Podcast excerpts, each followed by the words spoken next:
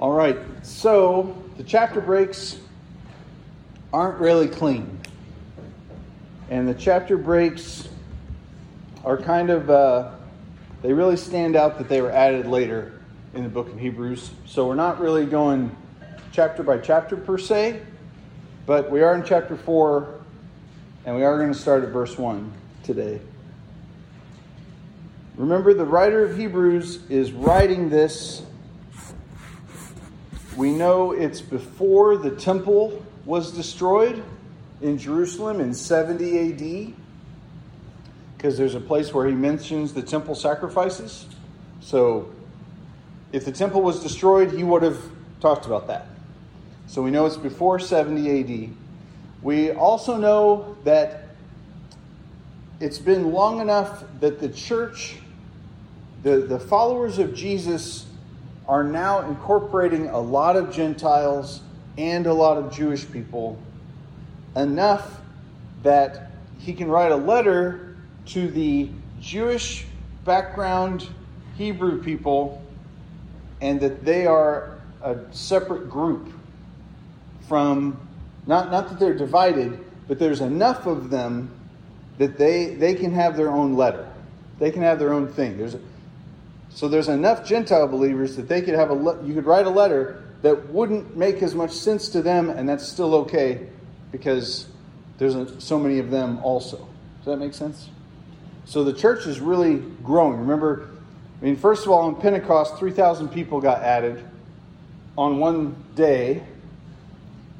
Remember, we talked about this in Acts. There was a group of Gentiles that heard the gospel on Pentecost that traveled from Cyrene, which is northern Africa, up to Antioch. I need my map. They traveled from North Africa over to Antioch. Antioch is way up north, way up the coast from Jerusalem on the Mediterranean Sea. These Cyrenian Gentile Christians went to Antioch and started a church in Antioch that was mostly Gentiles. That's the church that Barnabas and Paul, were sent out from to the rest of the world. I can see the map here, you guys. Like, it's right there. So, this is Hebrew Christians. Remember in Acts 15 when they had the discussion of how Jewish do you have to be a Christian? Do you need to follow all the laws of Moses? This could have been some of the fallout from that discussion. This could have been addressing some of the murmurings before Acts 15, but it is definitely addressing some of the discussion after. You know, we talk about this at work. You know how you have a meeting and everybody decides stuff, and then you have the meeting after the meeting, where you go out in the hall and you're like, okay, now here's what's really going on. Okay, why did you say? Oh, you're probably having the session after the session. This is sort of, some of this stuff in Hebrews is kind of the discussion after Acts 15 when they said, look, you don't have to be Jewish to be a Christian. And let's just reinforce this to all you guys that are Jewish and were brought up Jewish, right? Because they are still doing it. So, Hebrews chapter 4, verse 1. Therefore, while the promise of entering his rest still stands, let us fear lest any of you should seem to fail to reach it. Remember, he talked about Moses and taking the people into the promised land, and now he's talking about entering a rest. While the promise of entering his rest, God's rest, still stands, let us fear lest any of you should seem to have failed to reach it. For good news came to us, just as to them. To them is all the people in the wilderness, right? The people being rescued out of Egypt. Good news came to us, good news came to them, but the message they heard did not benefit them because they were not united by faith with those who listened. They heard it, but they didn't believe. For we who have believed enter that rest. As he has said, as I swore in my wrath, they shall not enter my rest. Although his works were finished from the foundation of the world. Okay, now this is where it gets kind of weird, because the writer is starting to mix two comparisons together at the same time. You got to know, okay, where there's no clear line. I swore in my wrath, they shall not enter my rest. That's a quote from God when he was mad that the people weren't believing him about the promised land. When the 12 spies went out and Joshua and Caleb were the only two, and the rest said, oh, no. It's not that God didn't say they won't enter my promised land in this. I mean, he said that at other places. But here he said, they're not going to enter my rest. So there's something else going on, that the promised land is being referred to as God's rest. So there's more to it than just the promised land. And then he says, although his works were finished from the foundation of the world, he has somewhere spoken of the seventh day. Now, all of a sudden, they're talking about God's rest, about how God rested on the seventh day. Verse 4, he has somewhere spoken of the seventh day in this way, and God rested on the seventh day from all of his works. And so now we've just made this leap from talking about Moses and people having faith in the wilderness and entering into the promised land, to talking about how God rested on the seventh day. And God's rest is a thing. So I want you to think of it as a thing, okay? So if you read through Genesis 1, it goes through all the stuff that God made. And there's been a controversy since about, I want to say by the 50s, but it was probably in the 40s and the 30s, murmuring about, is Genesis 1 really 24-hour days, or is it, you know, the evolution and the Scopes Monkey Trial and all of that? And gosh, you know what I think? I'm going to make an outrageous statement here. I think that whole discussion, it's not that evolution is from the devil and that 7 days of creation is holy and from God. I think the controversy to fight about it is from the devil. Because then we lose focus of what it says. It says, I think 5 times. I was trying to count it, and I was trying to get different translations going. Over the 7 days, do you know what it says at least 5 times? That God made it, and it was good. And in all of our hullabaloo of trying to make the Bible into a science book and put some numbers to the days, we've lost this whole thing that God made it and it's good. Because we're punching each other in the face about what a 24-hour day is and where did monkeys come from. God made it and it was good. It says over and over and over again. He made the sky. He made the land. He separated water and the land, and it was good. He made plants, even broccoli, and yeah, all of those things that you can just pass to somebody else at Thanksgiving. Who serves broccoli at Thanksgiving anyway? It was good. It was good, it was good, it was good. Even Adam being alone and not having a helpmate is not, it doesn't say it was bad. It says it was not good. Like, all you have to know is good from all of God's creation. It's just so good. And then Genesis 2, thus the heavens and the earth were finished. God completed his work. It was all done. And all of the host of them, and on the seventh day, God finished his work that he had done, and he rested on the seventh day from all of his work. So God blessed the seventh day, made it holy, because on it God rested from all his work that he had done in creation. You don't see this in any other religion of the world, where the deity finishes his work and just relaxes and enjoys it. You don't get that from any of the Greek religions. You don't get it from Buddhism, of course. And God rested.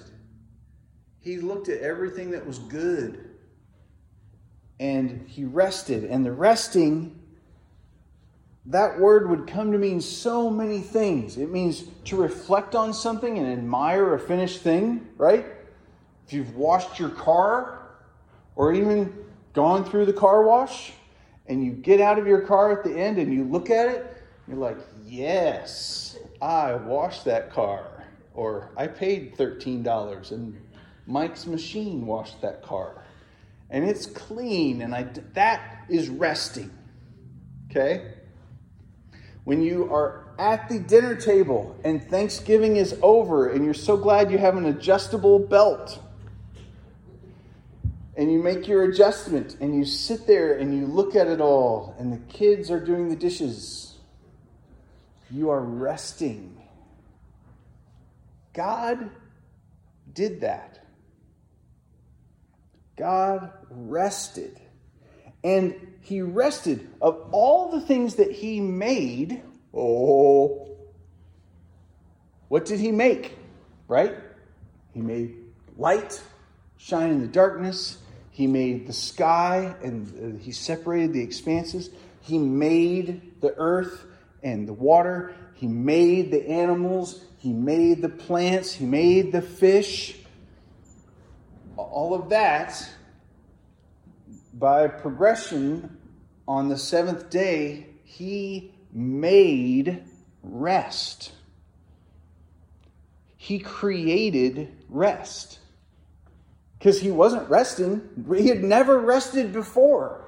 Rest had never happened before. Think about that. Because it had never had works before. And so he creates rest. And it's good. And he's like, gosh, rest is so good.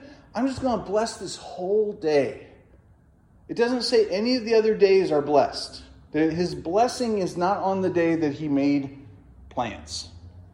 His blessing is not on the day that he made animals and people.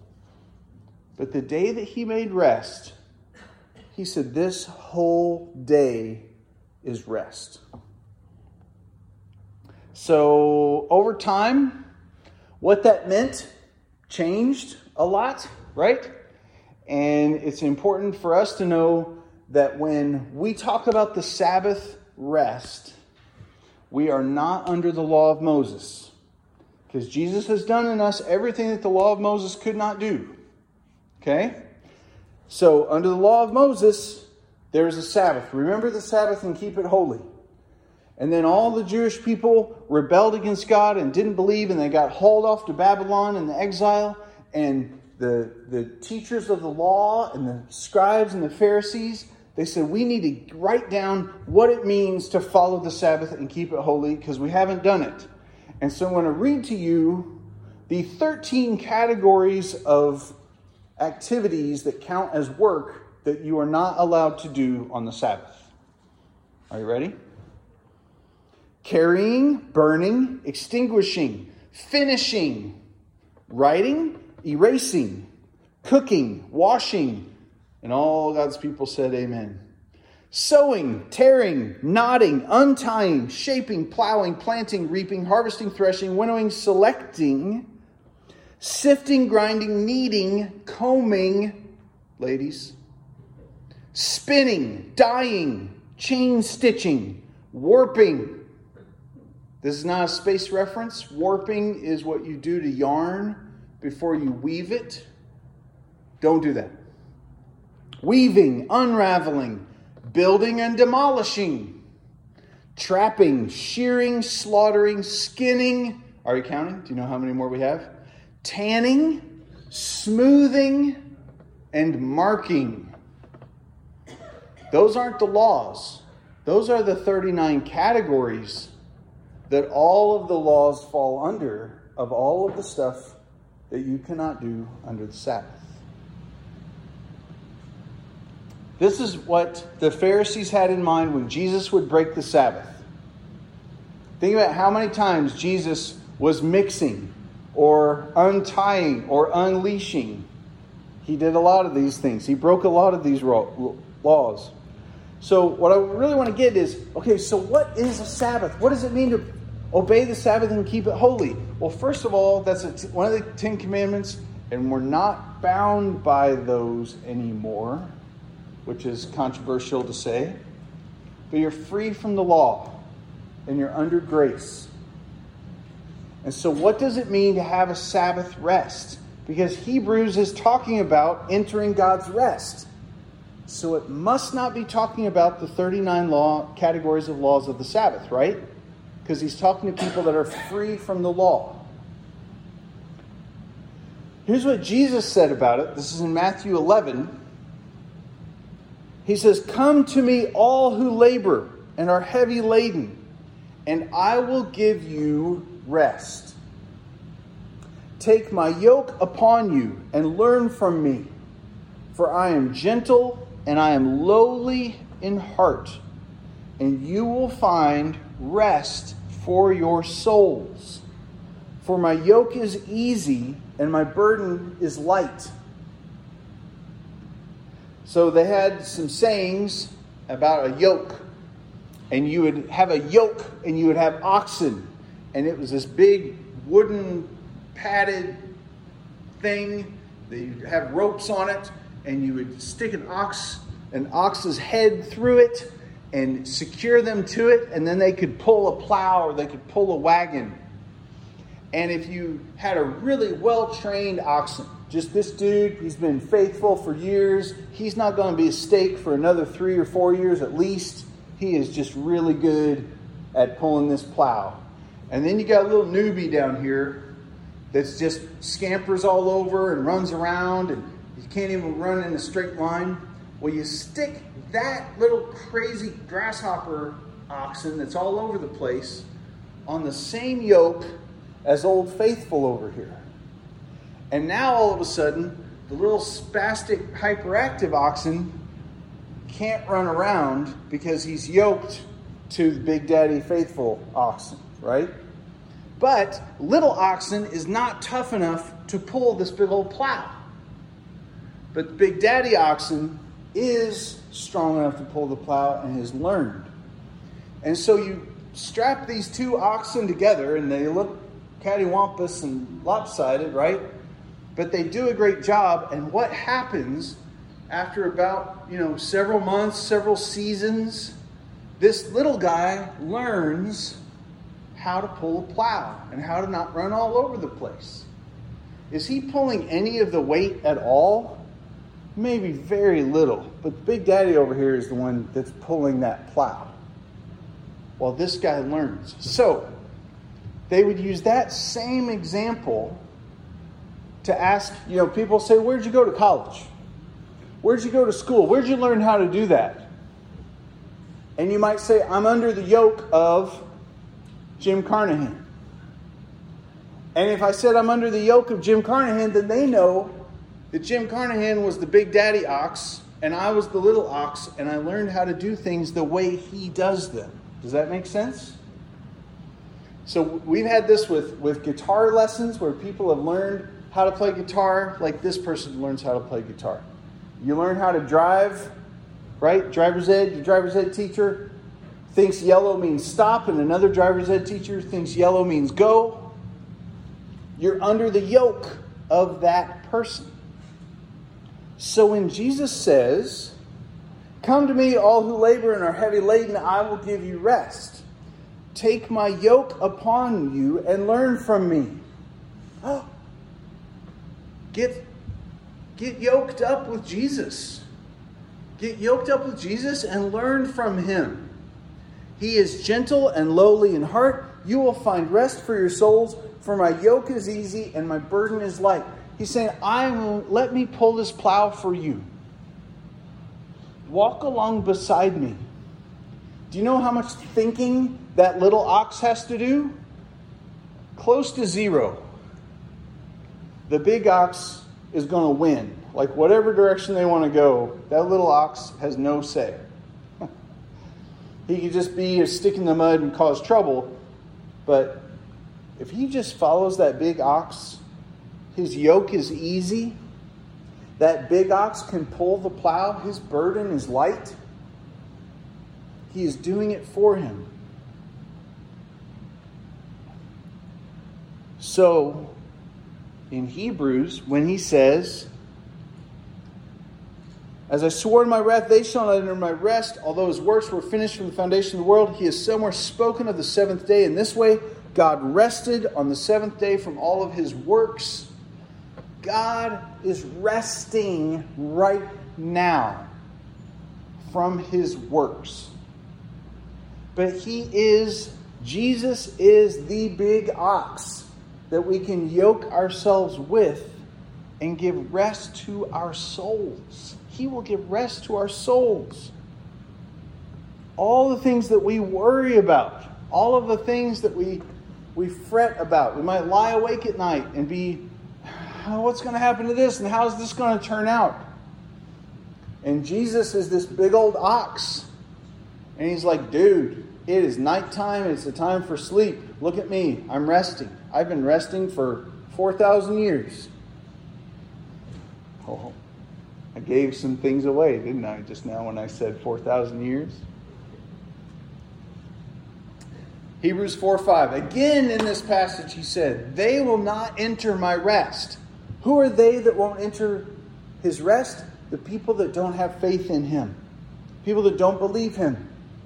Same people that Jesus is talking to. Come to me. The people that don't come to him don't enter his rest.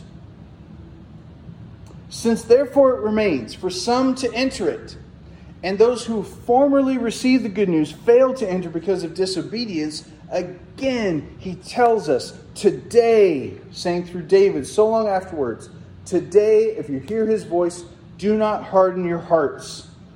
Whoa. So it's not too late. It's not too late for any one of us. We were at a funeral yesterday, and I don't know how old the guy was at the funeral. Was he in his 70s? There were people there. There were his friends that were in their 70s. And the preacher presented the gospel as if there were people in the crowd that did not believe.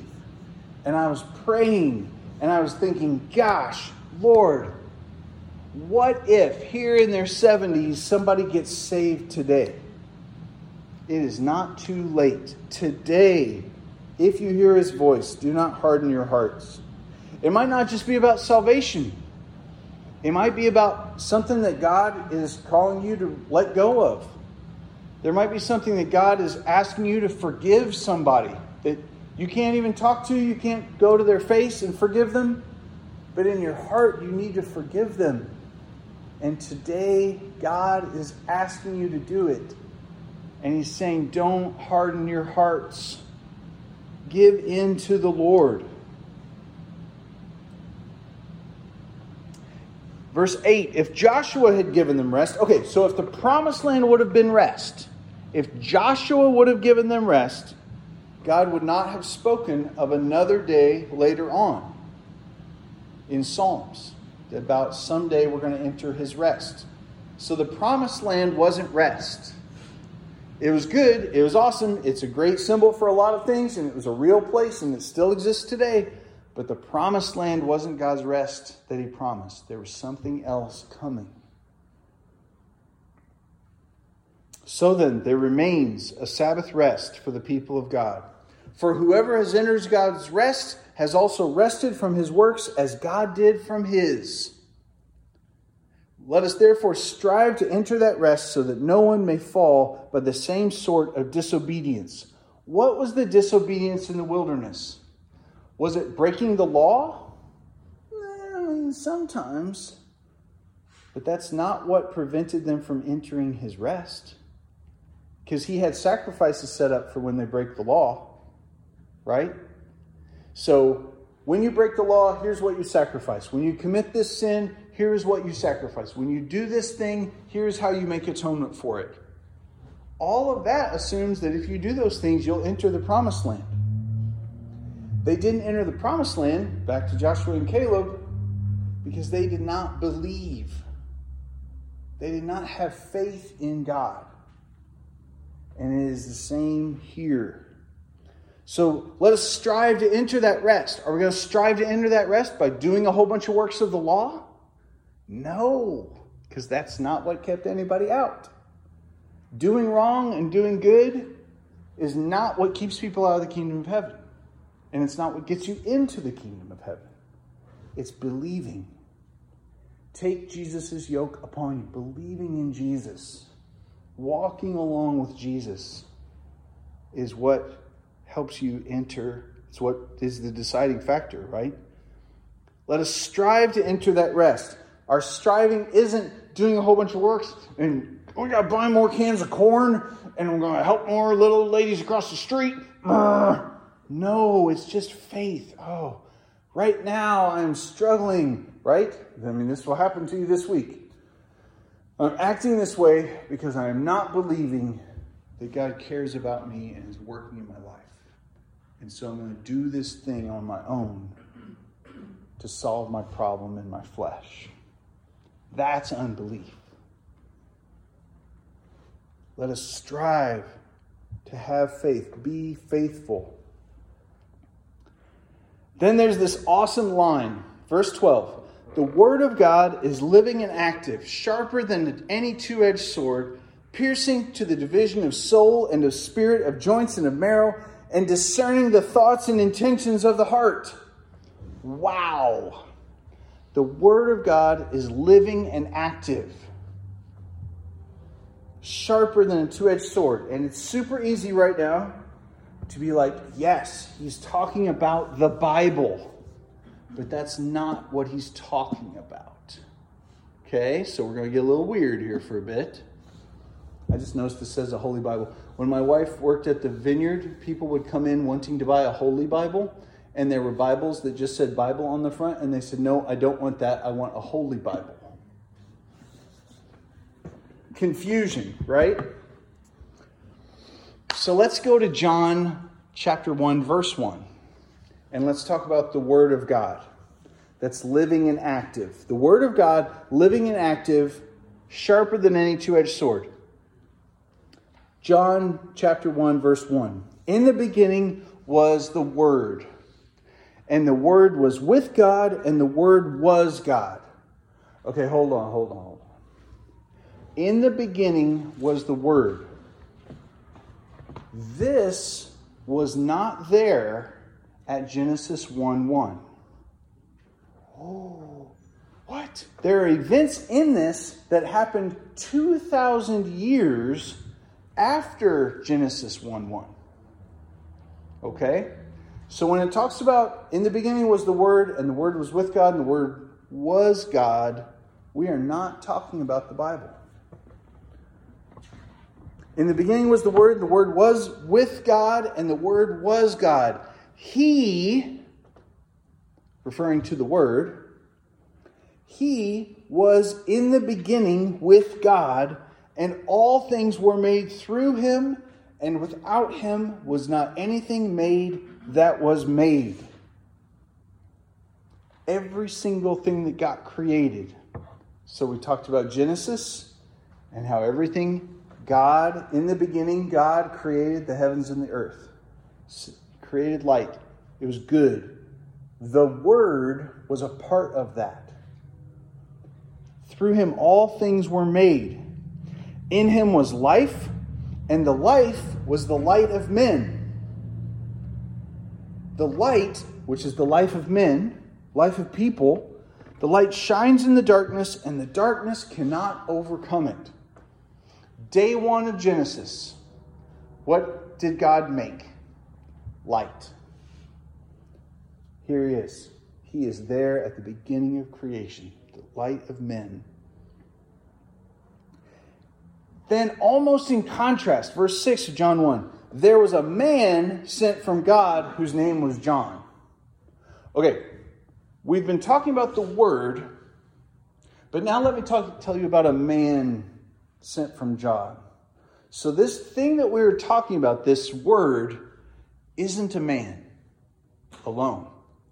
He's not just a man. But there was just a man whose name was John, and he was sent from God. And he came as a witness to bear witness about what?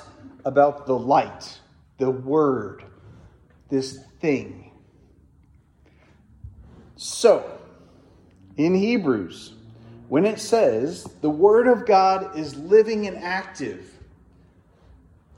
it's not talking about the Bible.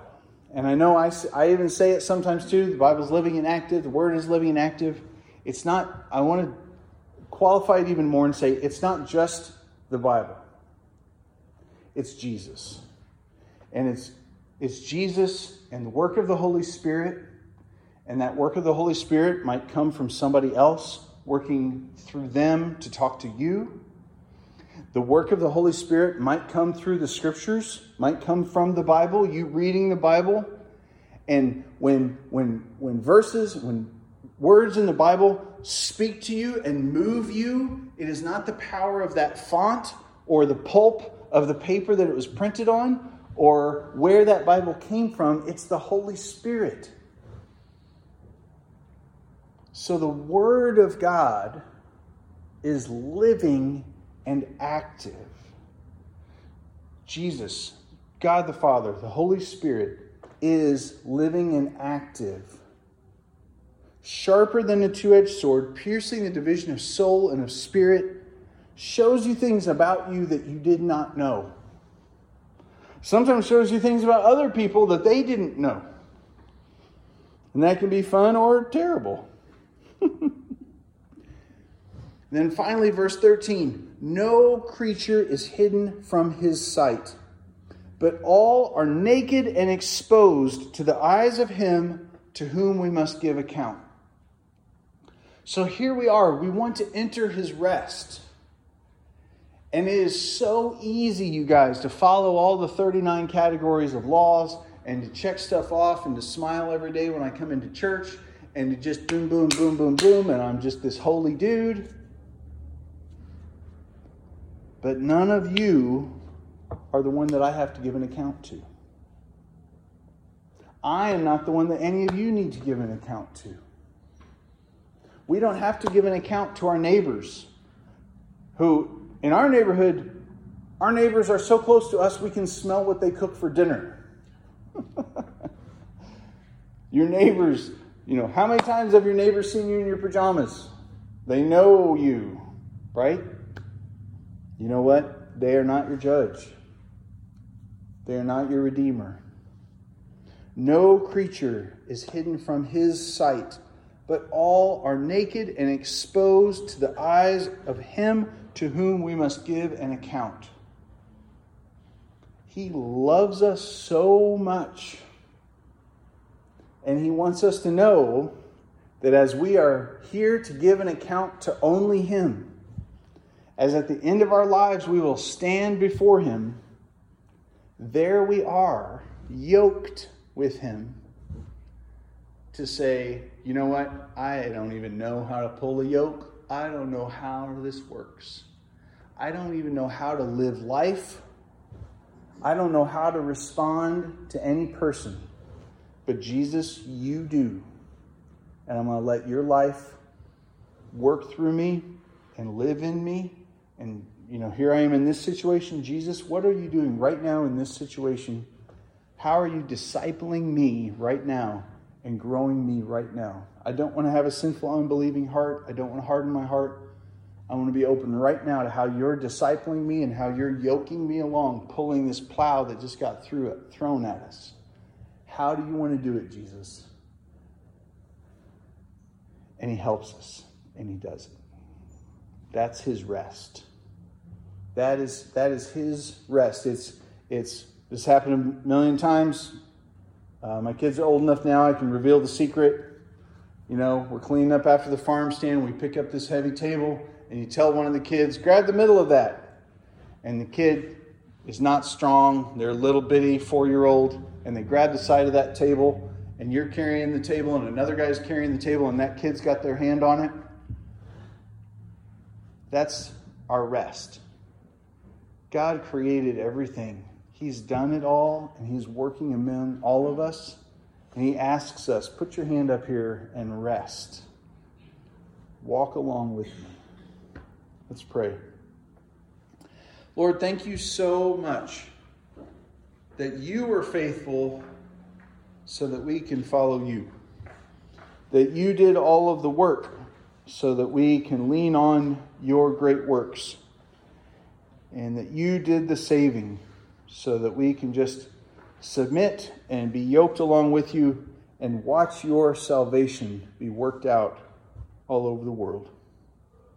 We thank you. We praise you, Lord. I pray that we would be able to enter your rest and that we would have long-standing faith to see it and to do it. We praise you, Lord. Amen.